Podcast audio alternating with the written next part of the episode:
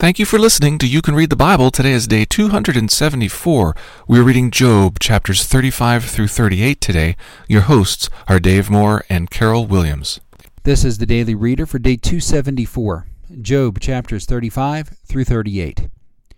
Before we dive back into Elihu's speech, I want to remind you of why he's angry. The author says he burned with anger at Job because he justified himself rather than God and he burned it with anger at Job's three friends, because they had found no answer, although they had declared Job to be in the wrong. What is interesting is that the author allowed the emotions of Job's friends to be revealed through their words and attitude, but he told us straight out what Elihu was feeling. Now, just because Elihu's angry doesn't mean he's right, nor does it mean he's wrong. We don't know why the author divulged this and because there still has been no commentary, either from the author or from the Lord, we're still best advised to simply listen with discernment to what he says. Now, Elihu, like Job's other friends, charges Job with iniquity, but his charges are new and distinct. In chapter 34, Elihu focused not on what Job did before his calamity, but on what he has said since then. You say, I am pure, without transgression.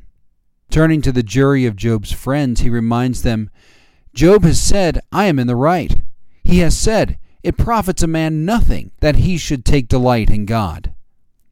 Would that Job were tried to the end, he declares, because he answers like wicked men. For he adds rebellion to his sin. Now remember this when Elihu turns again to Job, and asks today, Do you think this to be just? Do you say, It is my right before God, that you ask, What advantage have I? How am I better off than if I had sinned? Elihu's answer, of sorts, fills the next three chapters. Listen to how he justifies his position, and discern, as you have all along, how well he grasps the God whom you have met in Scripture. And finally, pay close attention when you turn to chapter 38, because there is yet another speaker who wishes to enter the fray. Our verse for this week is Luke 16:13. No servant can serve two masters, for either he will hate the one and love the other, or he will be devoted to the one and despise the other. You cannot serve God and money. Job 35 through 38. Now let's read it. Job chapter 35 And Elihu answered and said, Do you think this to be just? Do you say, It is my right before God? You ask, What advantage have I? How am I better off than if I had sinned? I will answer you, and your friends with you. Look at the heavens and see, and behold the clouds, which are higher than you. You have sinned. What do you accomplish against him? And if your transgressions are multiplied, what do you do to him? You are righteous. What do you give to him? Or what does he receive from your hand? Your wickedness concerns a man like yourself, and your righteousness a son of man. Because of the multitude of oppressions, people cry out. They call for help, because of the arm of the mighty. None says, Where is God my Maker, who gives songs in the night, teaches us more than the beasts of the earth, and makes us wiser birds of the heavens? There they cry out, but he does not answer, because of the pride of evil men. Surely God does not hear an empty cry, nor does the Almighty regard it. How much less when you say that you do not see him? Case is before, before him, and you are wait him. And now, because his anger does not punish, and he does not take much note of transgression, Job opens his mouth in empty talk. He multiplies words without knowledge.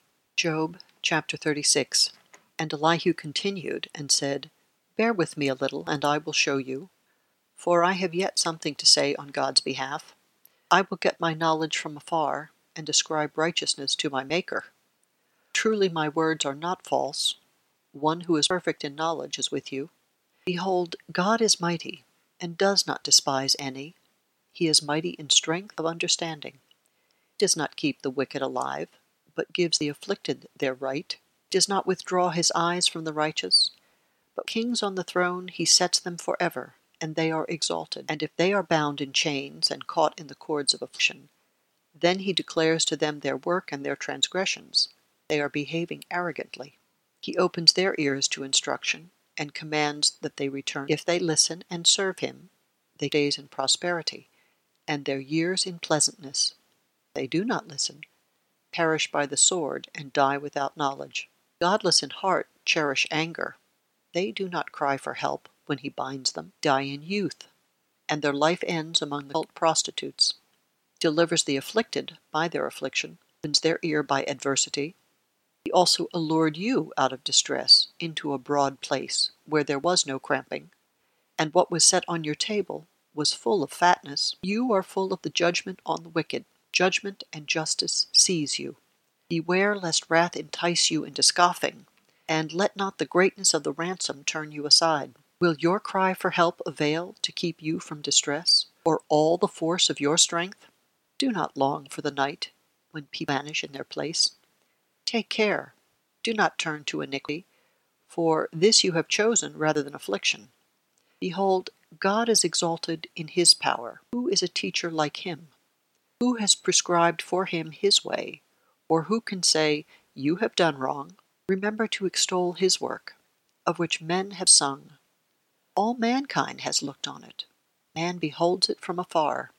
Behold, God is great, and we know not. The number of his years is unsearchable. For he draws up the drops of water, they distill his mist in rain, which the skies pour down and drop on mankind abundantly. Can anyone understand the spreading of the clouds, thunderings of his pavilion? Behold, he scatters his lightning about him, covers the roots of the sea. For by these he judges peoples. He gives food in abundance. Covers his hand with the lightning and commands it to strike the mark. Crashing declares his presence. Cattle also declare that he rises. Job chapter 37.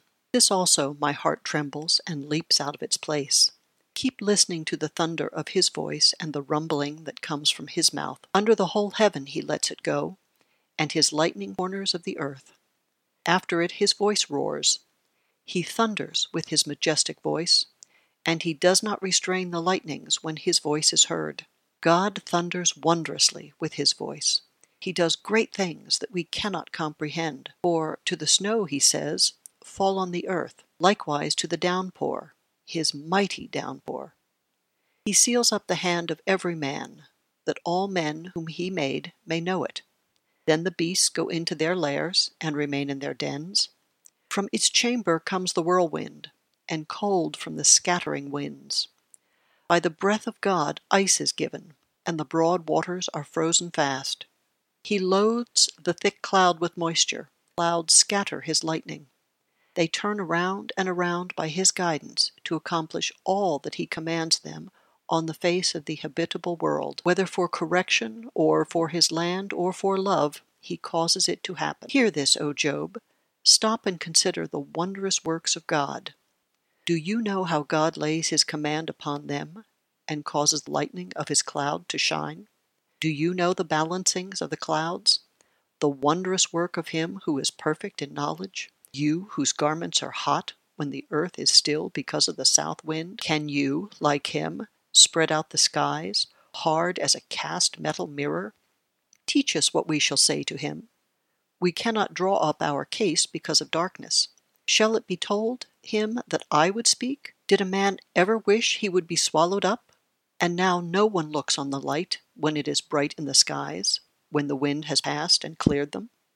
Out of the north comes golden splendor. God is clothed with awesome majesty, the Almighty. We cannot find him. He is great in power.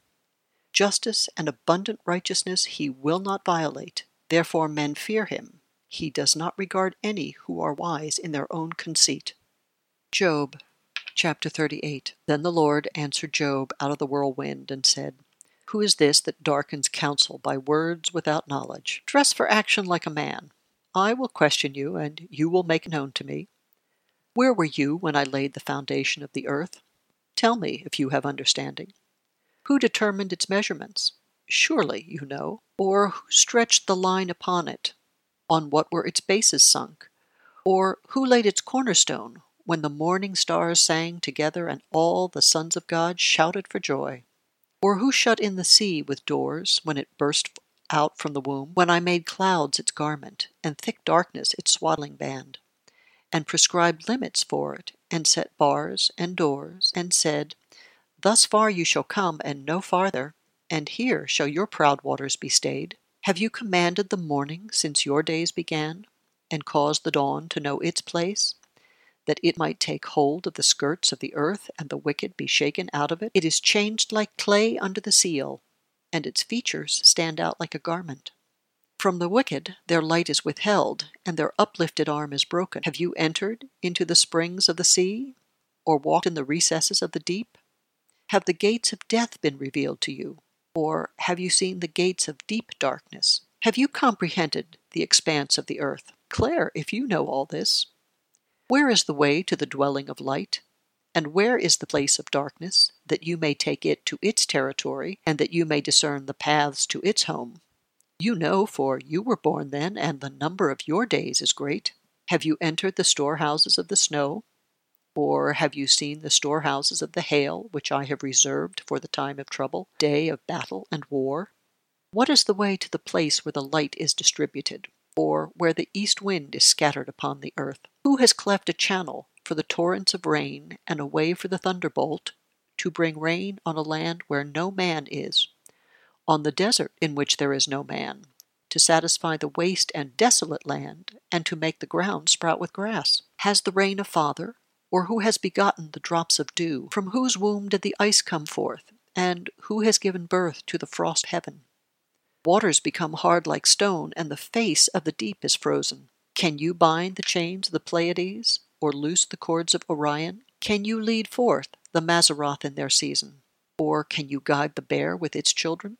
Do you know the ordinances of the heavens? Can you establish their rule on the earth? Can you lift up your voice to the clouds, that a flood of waters may cover you? Can you send forth lightnings, that they may go and say to you, Here we are? Who has put wisdom in the inward parts, or given understanding to the mind? Who can number the clouds by wisdom?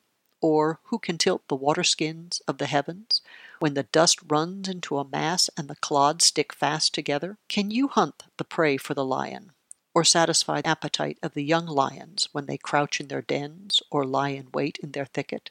Provides for the raven its prey when its young ones cry to God for help and wander about for lack of food?